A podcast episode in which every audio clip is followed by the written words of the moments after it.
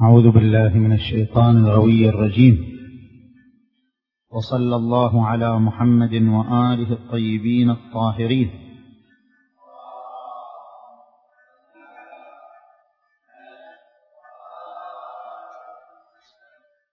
بسم الله الرحمن الرحيم.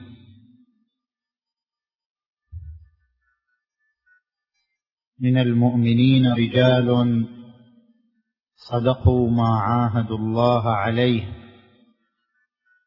فمنهم من قضى نحبه ومنهم من ينتظر وما بدلوا تبديلا. صدق الله العلي العظيم. انطلاقا من الآية المباركة. نطرح ثلاثة أسئلة لنجيب عليها من خلال بحث هذا اليوم. السؤال الأول ما هي قيمة وأهمية حوزة النجف الأشرف على ساكنها؟ أفضل التحية والسلام. والسؤال الثاني ماذا خسر المسلمون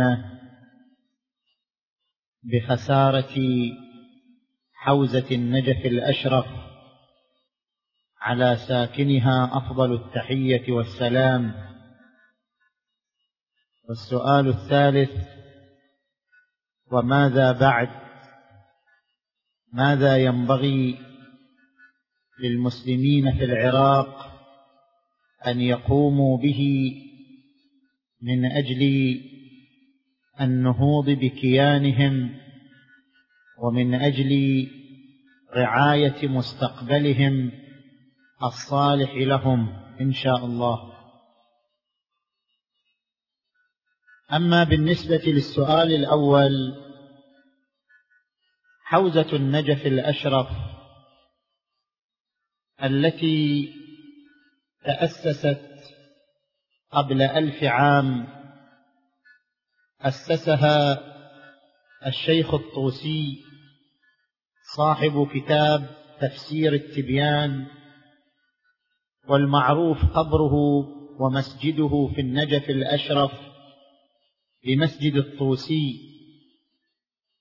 الشيخ الطوسي انتقل من بغداد إلى النجف وأسس فيها الحوزة العلمية واستمرت حوزة النجف بين مد وجزر حسب الظروف السياسية والظروف الاجتماعية فقد تمر عليها بعض العصور تزدهر فيها وتنمو الحوزة العلمية فيها وقد تمر عليها بعض الظروف التي توجب ذبولها أو توجب تضاؤلها أو توجب أو توجب صغر حجمها وقلة توسعها.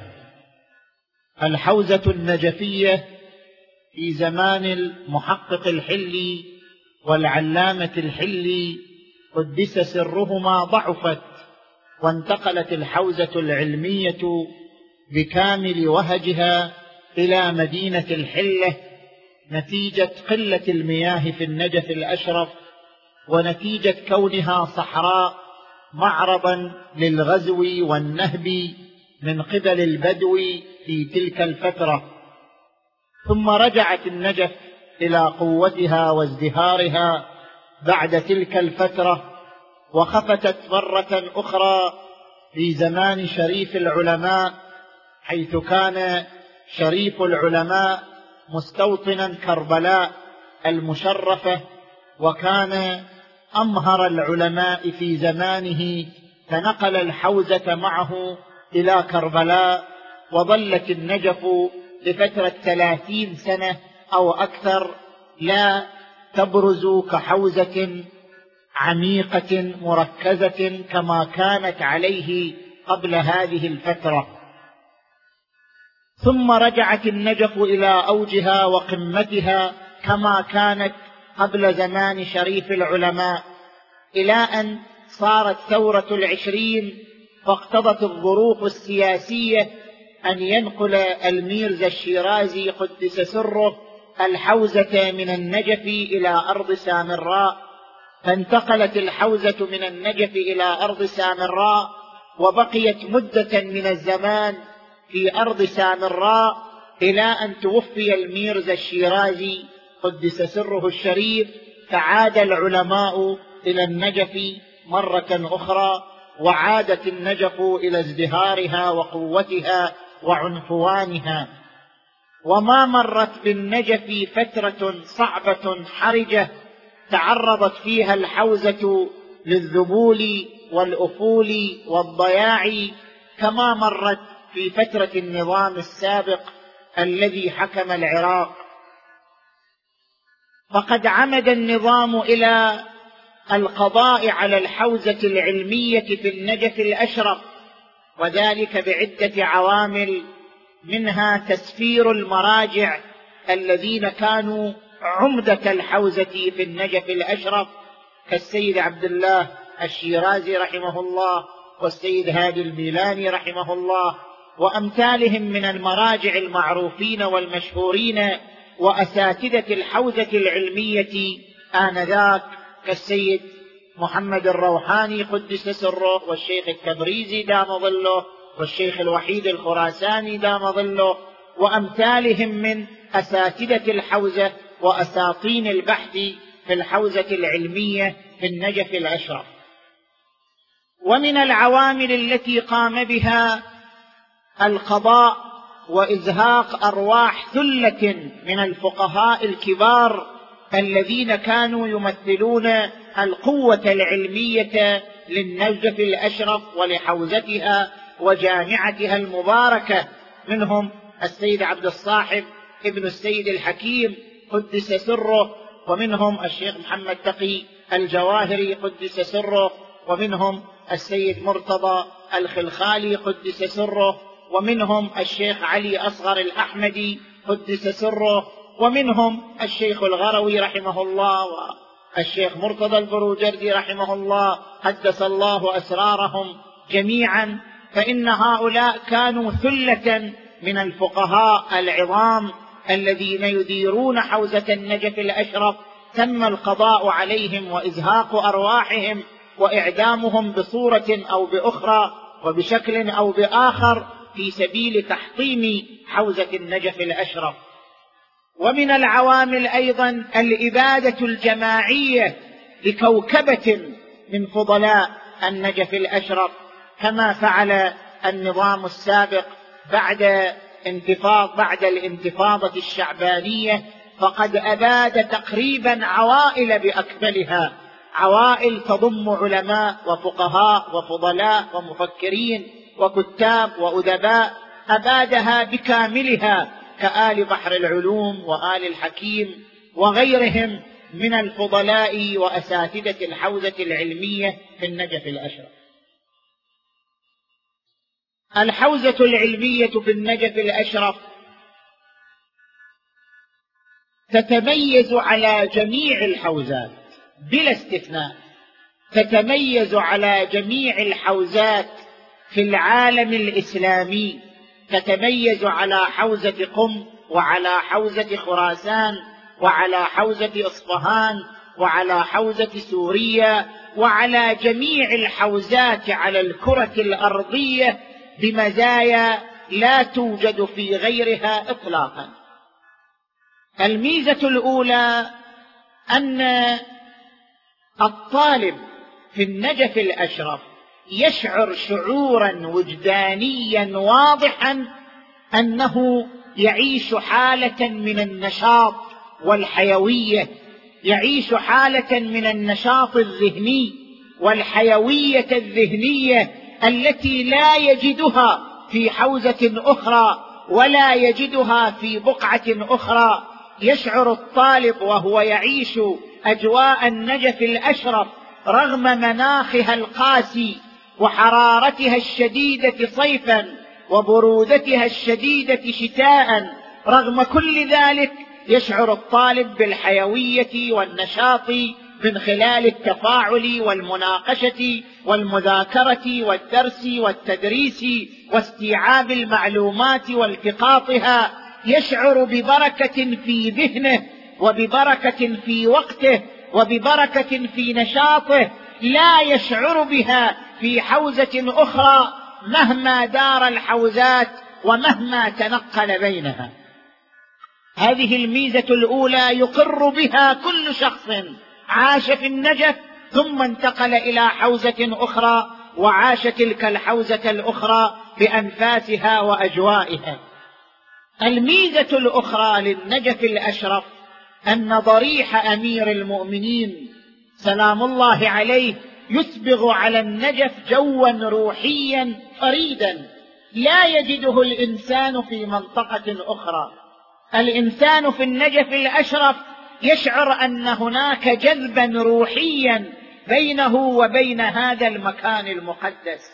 الإنسان في النجف الأشرف يرى نفسه متفاعلا ومتجاوبا مع الظلال الروحية ومع الأنفاس العرفانية التي يسبغها ويضفيها قبر أمير المؤمنين وضريح أمير المؤمنين. سلام الله عليه. يا برق إن جئت الغريه فقل له أتراك تعلم؟ من بأرضك مودع؟ فيك ابن عمران الكليم. وبعده موسى يقفيه فيك ابن عمران الكليم. وبعده عيسى يقفيه. وأحمد يتبع بل فيك نور الله جل جلاله لذوي البصائر يستشف فيلمع.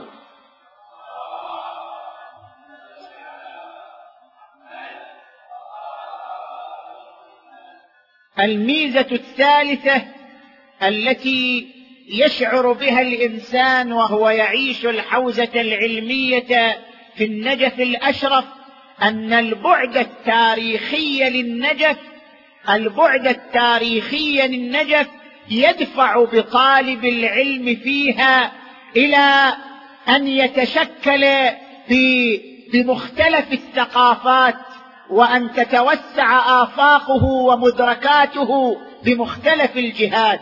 النجف ليست حوزة فقهية.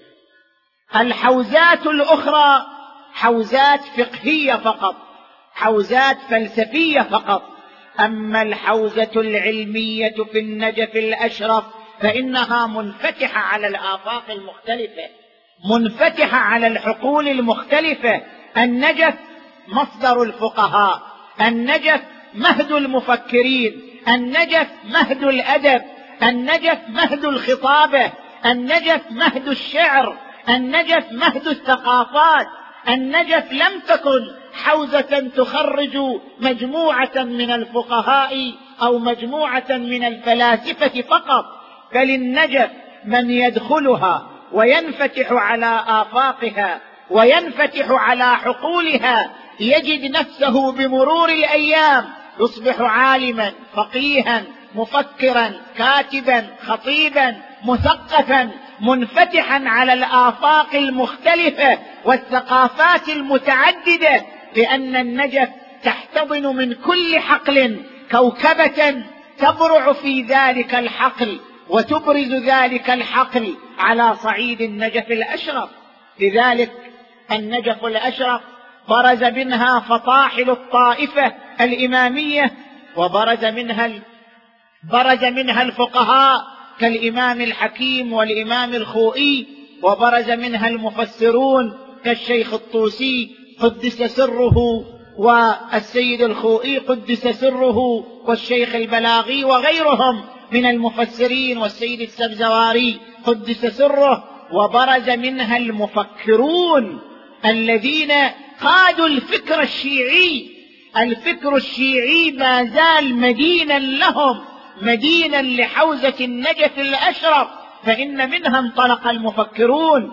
كالامام الصدر قدس سره والشيخ المظفر قدس سره والسيد محمد تقي الحكيم وغيرهم من المفكرين وبرز منها أعلام الأدب وأعلام الشعر كالجواهري وجمال الدين والشيخ علي الشرقي وغيرهم من شعراء الوطن العربي برزوا من هذه البقعة الحاره صيفا البارده شتاء برزوا على سماء الشعر والأدب وبرز منها أعلام الخطابة وأعلام المنبر الحسيني كالشيخ الوائلي والشيخ اليعقوبي والسيد جواد شبر وغيرهم من أعلام المنبر برزوا من هذه البقعة المباركة الطاهرة.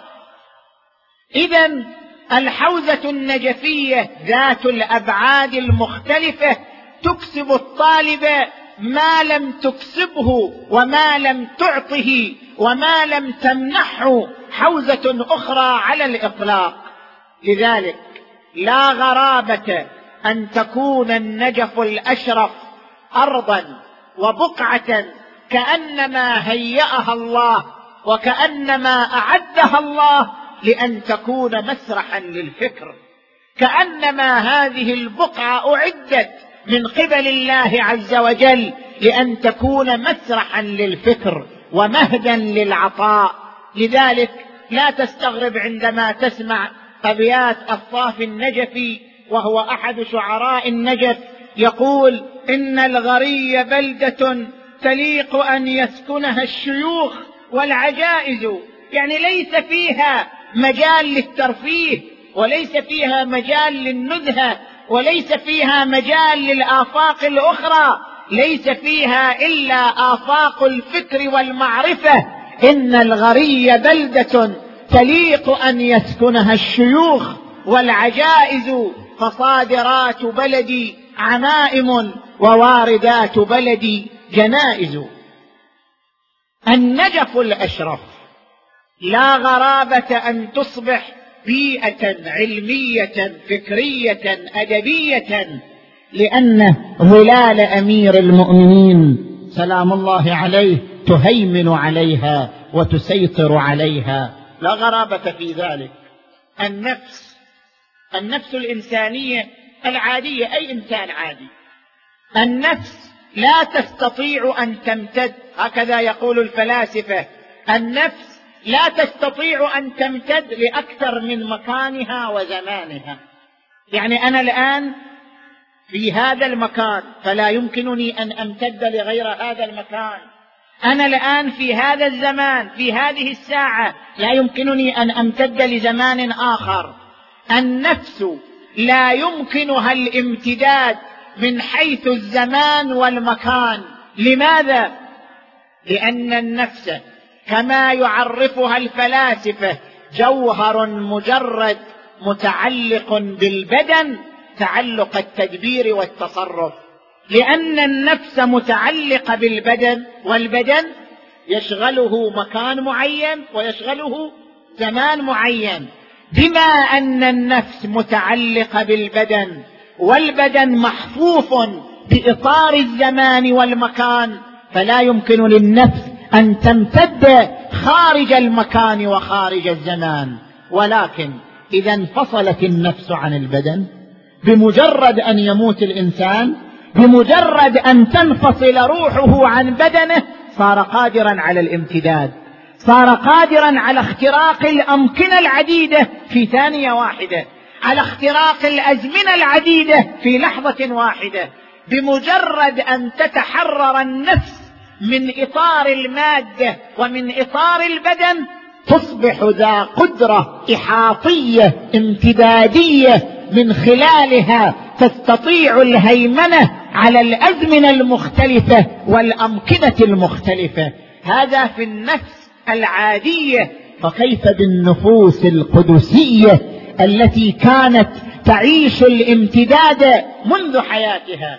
نفس النبي إبراهيم عليه وعلى نبينا وآله أفضل الصلاة والسلام الذي قال عنها القرآن الكريم وكذلك نري إبراهيم ملكوت السماوات والأرض وليكون من الموقنين. نفس كانت نفسا قدسية إحاطية وهي في حال الحياة فكيف بها بعد الممات؟ النفس العلوية نفس علي بن أبي طالب. صلوات الله وسلامه عليه الذي كان يقول لو كشف لي الغطاء ما ازددت يقينا؟ إذا كانت النفس العلوية حال الحياة ذات إحاطة قدسية امتدادية فكيف بها بعد الممات؟ اذا روح علي تحيط بالنجف الأشرف. أنفاس علي تحيط بالنجف الأشرف. هي نفس لو لم تكن قدسية لأحاطت بالزمان والمكان فكيف بها؟ وهي نفس قدسية تمتلك هذا الانكشاف لعالم الملكوت. كيف لا يكون لها هيمنة؟ وكيف لا يكون لها امتداد؟ وكيف لا يكون لها وكيف لا يكون لها ظلال؟ تملأ سماء النجف وتملأ حوزة النجف. اذا من دخل النجف دخل ظلال علي. ومن تنفس في النجف تنفس أنفاس علي. ومن دخل حوزة النجف فهو يعيش تحت هذه الهيمنة القدسية العلوية الطاهرة نفس علي بن أبي طالب سلام الله عليه. ومن وصل لباب مدينة العلم فقد وصل إلى المدينة نفسها. إنما المصطفى مدينة علم وهو الباب من أتاه أتاها.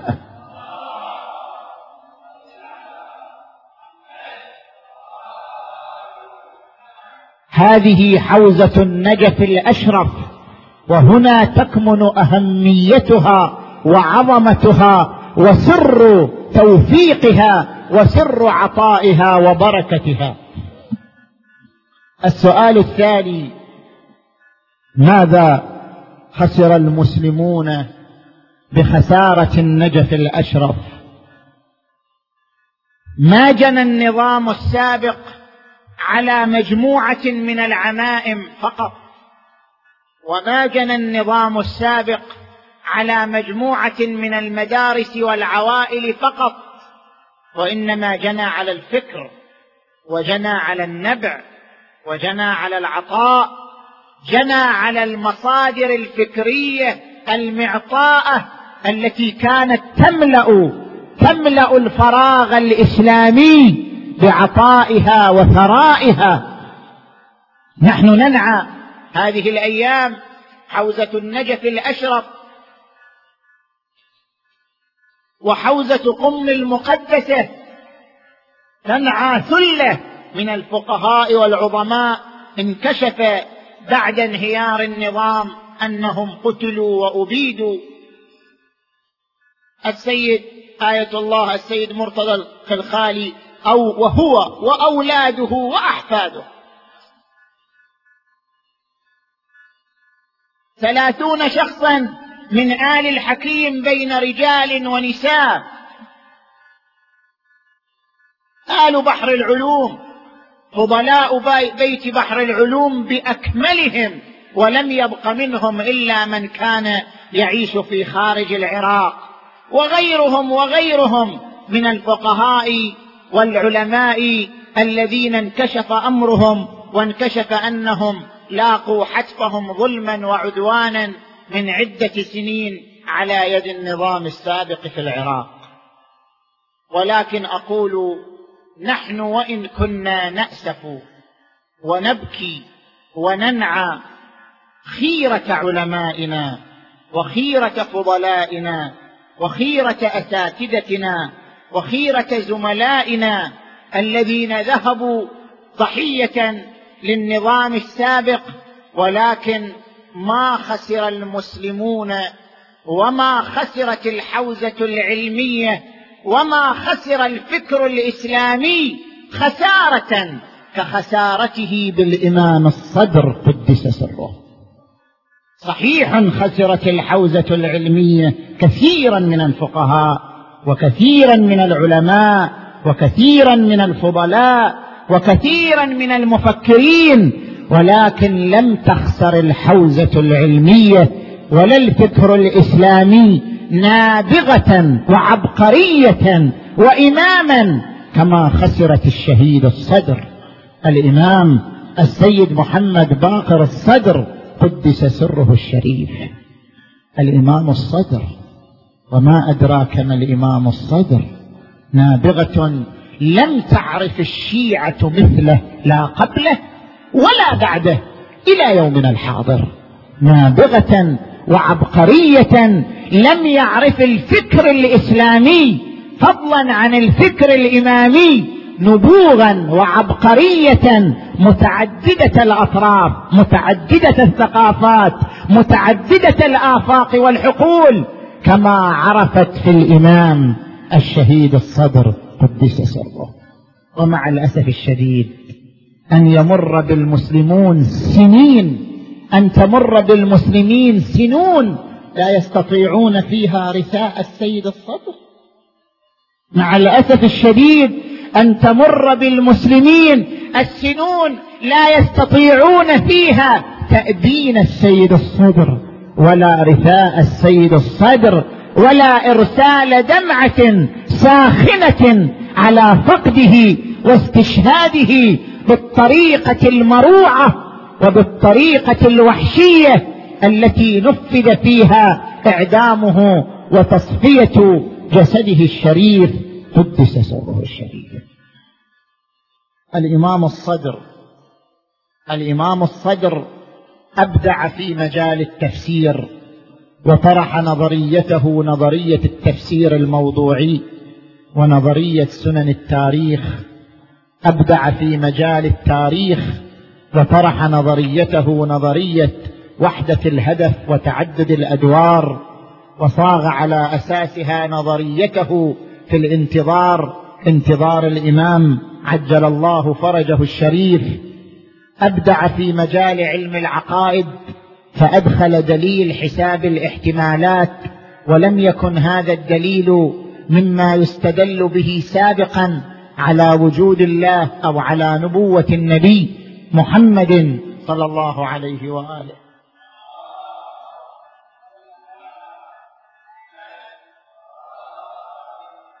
أدخل هذا البرهان في علم العقائد واستدل على الإمامة بمبنى عقلائي وهو أن الأجدر والأحق بقيادة أي مشروع من المشاريع هو الشخص الأعرف بدقائق المشروع والأكثر انصهارا بمبادئه والأكثر حماسا له. وهذا مبنى عقلائي يلتزم به العقلاء كل من كان أعرف بمشروع معين وأكثر انصهارا بمبادئه وأكثر انصهارا بقوانينه فهو الأحق بإدارة ذلك المشروع. ومن نص نص يوم الغدير وغيره من النصوص إلا مجرد كاشف وطريق عن ذلك الشخص الأحق بإدارة هذا المشروع لما امتلكه من معرفة بدقائقه وانصهار بمبادئه وأبدع أيضا في مجال الاقتصاد في كتابه اقتصادنا بعد أن ناقش المادية التاريخية والمادية الفلسفية وصاغ نظرية الاقتصاد الإسلامي ربط بين الفلسفة الاقتصادية في الإسلام والفلسفة الكونية وهي فلسفة الخلافة على الأرض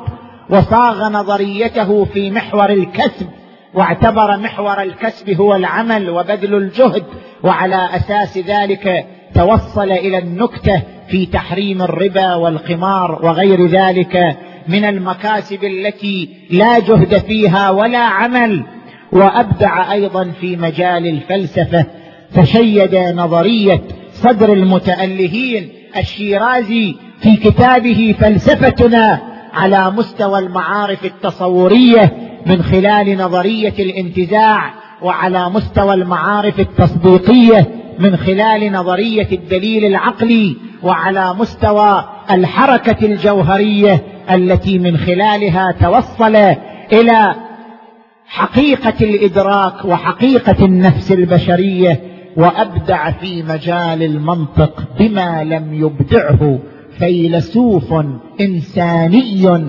على وجه الأرض إلى يومنا هذا. خير كتاب وأبرع كتاب كتبته تلك اليد الطاهرة وتلك الأنامل الشريفة الأسس المنطقية للاستقراء كتاب الإمام الصدر قدس سره. هذا الكتاب طبع طبعة جديدة في بيروت وقد كتب قبل الكتاب ثناء الفلاسفة الأوروبيين على عمق الكتاب. ثناء مجموعة من الفلاسفة المحدثين على أن صاحب هذا الكتاب فتح آفاق في الفلسفة وعلم المنطق والاستدلال لم يفتحها أحد قبله ولم يتوصل إليها أحد قبله الإمام الشهيد الصدر. وأما على مجال وأما على مستوى الفقه والأصول صحيح أن الإمام الصدر كان تلميذا للإمام الخوئي قدس سره ولكن الإمام الصدر هو الذي ساهم في بلورة أنظار وأفكار الإمام الخوئي قدس سره.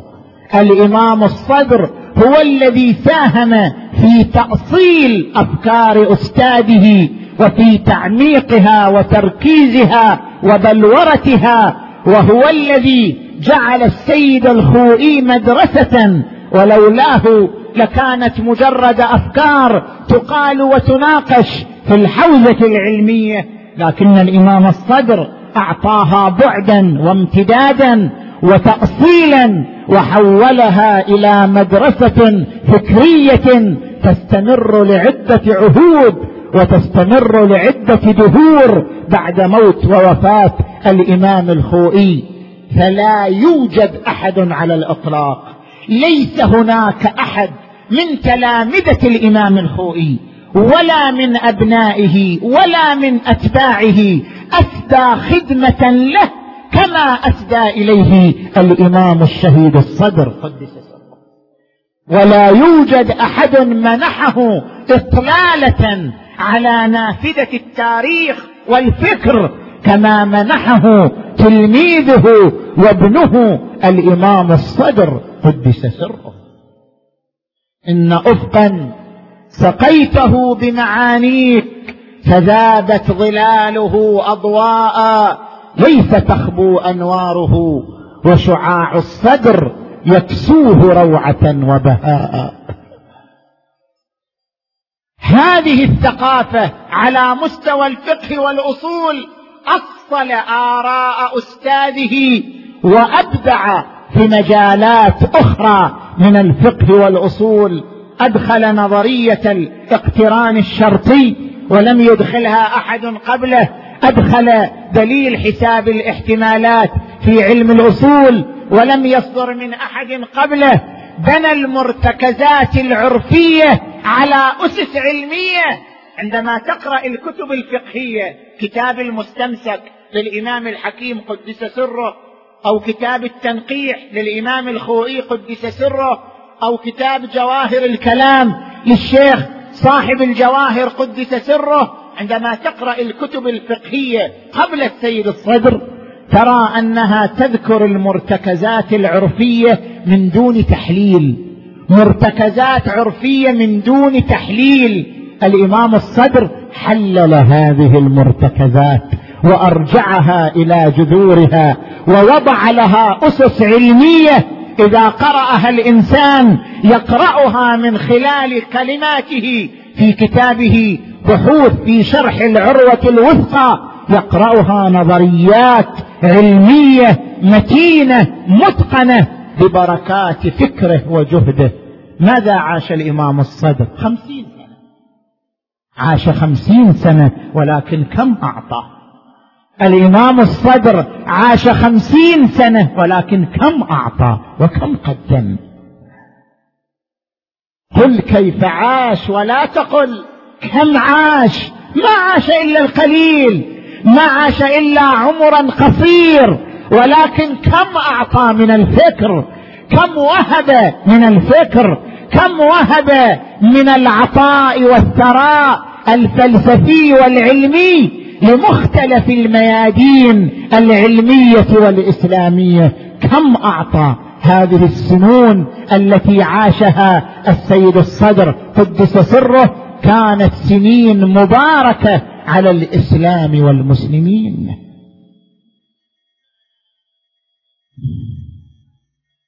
شهقت كربلاء حين أفاقت والأسى في جفونها ألوان المحاريب والمنابر ثكلى والتسابيح كلها أشجان ودم الصدر. كالأصيل مراق يتلظى وملؤه عنفوان. كيف لا يرفض الدجى وهو فجر نبوي شعاعه العرفان. الإمام الصدر هذه أبيات قلناها قلناها في الأزمنة الماضية. ولم نكن قادرين على البوح بها. ولم نكن قادرين على القو على ولم نكن قادرين على إبرازها. ولم نكن قادرين على التحدث بها مع أنها دموع ساخنة ليست إلا على هذه الخسارة العظمى وعلى هذه الفادحة الكبرى خسران المسلمين. خسران الأمة الإسلامية ذهاب هذا الفكر وهذا النهر الفياض الإمام الشهيد الصدر قدس سره. وأما السؤال الثالث وماذا بعد؟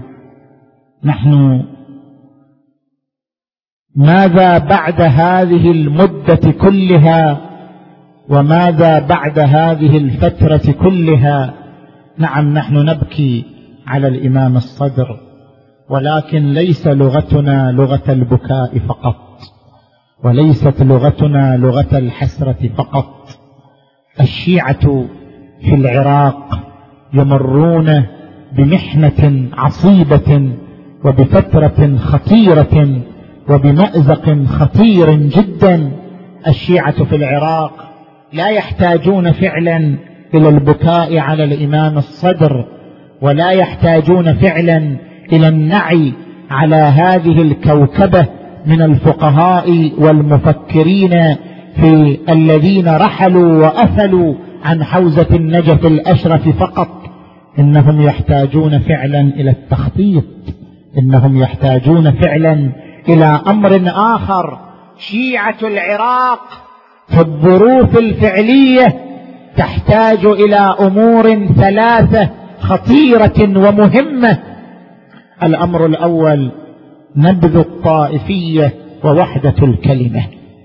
وفعلا شيعة العراق أثبتوا هذا من خلال قرون ومن خلال دهور سابقة. الشيعة في العراق الشيعة والسنة في العراق خير أنموذج لوحدة الكلمة. حري بالشعوب الإسلامية أن تقتدي بشعب العراق في هذا المجال. السنة والشيعة في العراق متجاورون متزاوجون متلاقحون مترابطون بارتباط وثيق ومؤكد. السنة والشيعة في العراق صفا إلى صف وجنبا إلى جنب. في سائر الخنادق في سائر الحقول في سائر المهمات.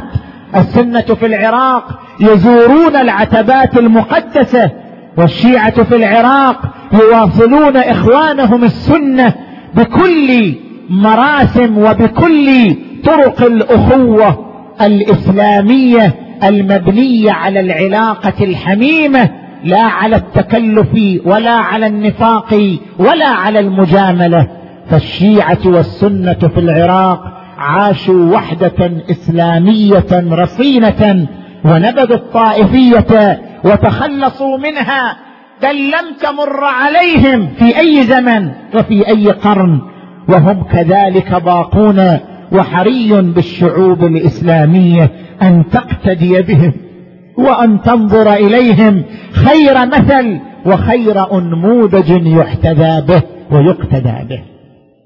الأمر الثاني الذي يحتاج إليه شيعة العراق في الوقت الحاضر وفي هذه الفترة الخطيرة بناء الكيان الاجتماعي.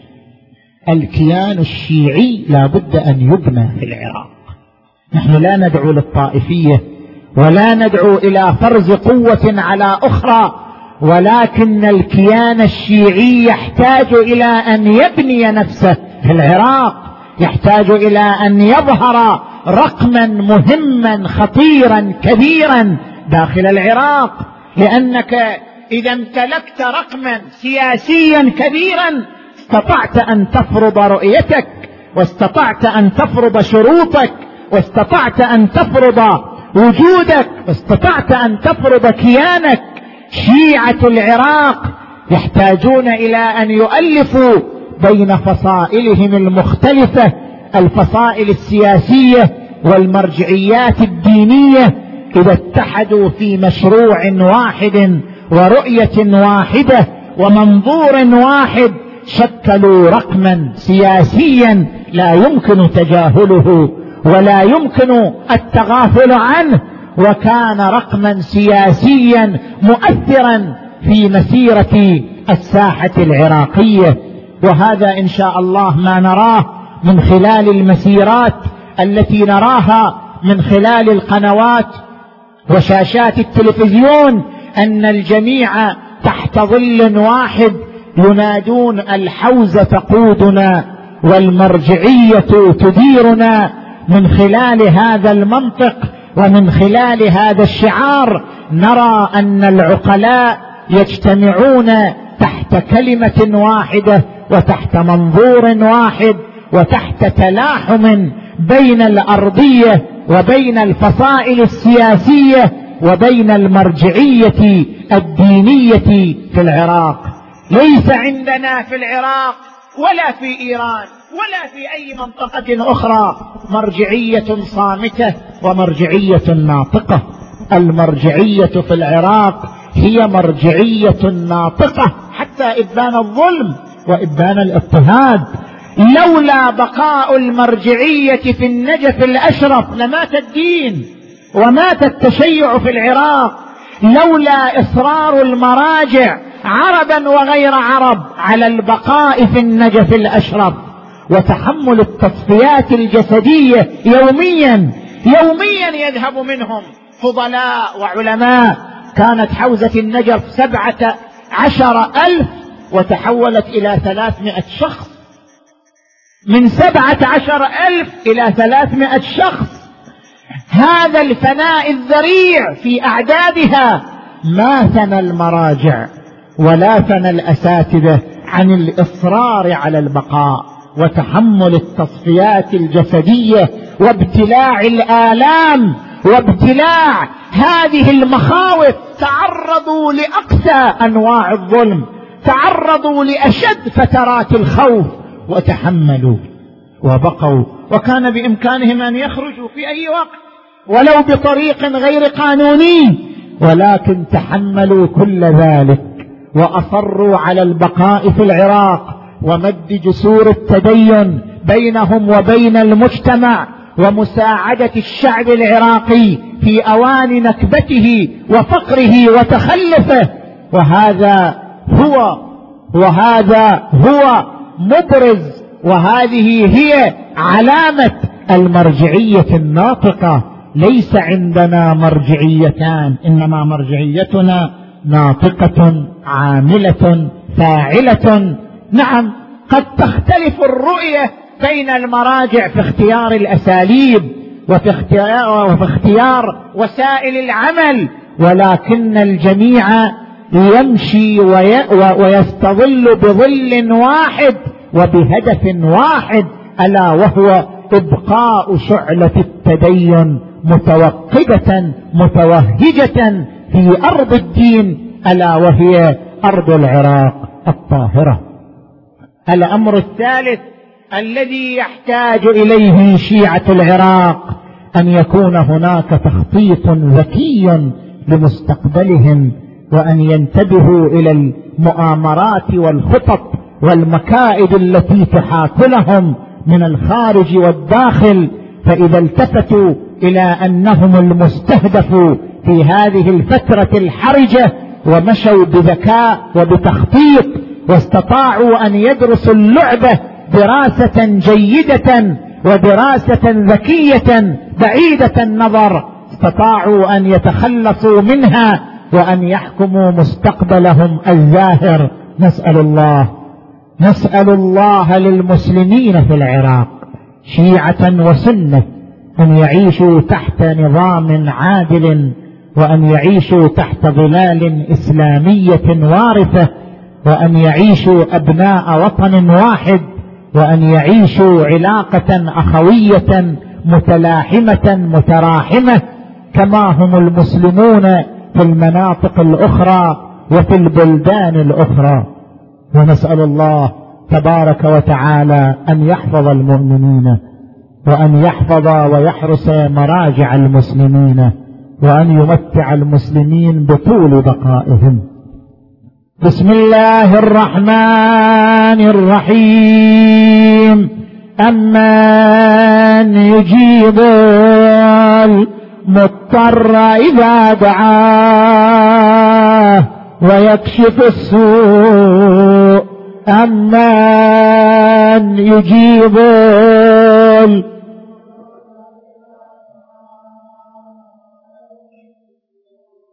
أمن يجيب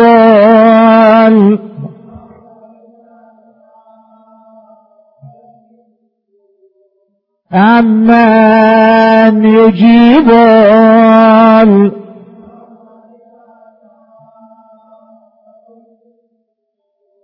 أمن يجيب المضطر. يا الله يا رحمن يا رحيم أسألك باسمك العظيم الأعظم الأعز الأجل الأكرم يا الله بالزهراء وأبيها وبعلها وبنيها والسر المستودع فيها اللهم اغفر ذنوبنا واستر عيوبنا وكفر عنا سيئاتنا وتوفنا مع الأبرار اللهم انصر الإسلام والمسلمين واخذل الكفر والمنافقين. أيد واحرس علماء الدين والمؤمنين والمؤمنات في العراق وفي مشارق الأرض ومغاربها يا رب العالمين. اللهم اشف المرضى وفك الأسرى وانصر المجاهدين والمناضلين عن الإسلام والمسلمين يا رب العالمين. اللهم كن لوليك الحجة ابن الحسن صلواتك عليه وعلى آبائه في هذه وفي كل وليا. وقائدا ودليلا حتى تسكنه أرضك وتمتعه فيها طويلا. وهب لنا رأفته ورحمته ودعاءه بحقه وبحق آبائه الطاهرين. وارحم جميع أمواتنا وأموات المؤمنين والمؤمنات وإلى أرواحهم خصوصا روح العلامة المقدس الشيخ فرج العمران وروح الحجة المقدس الشيخ فرج الشيخ منصور البيات لهما ولأرواح العلماء. والمؤمنين والمؤمنات رحم الله من يقرأ الفاتحة تسبقها الصلوات.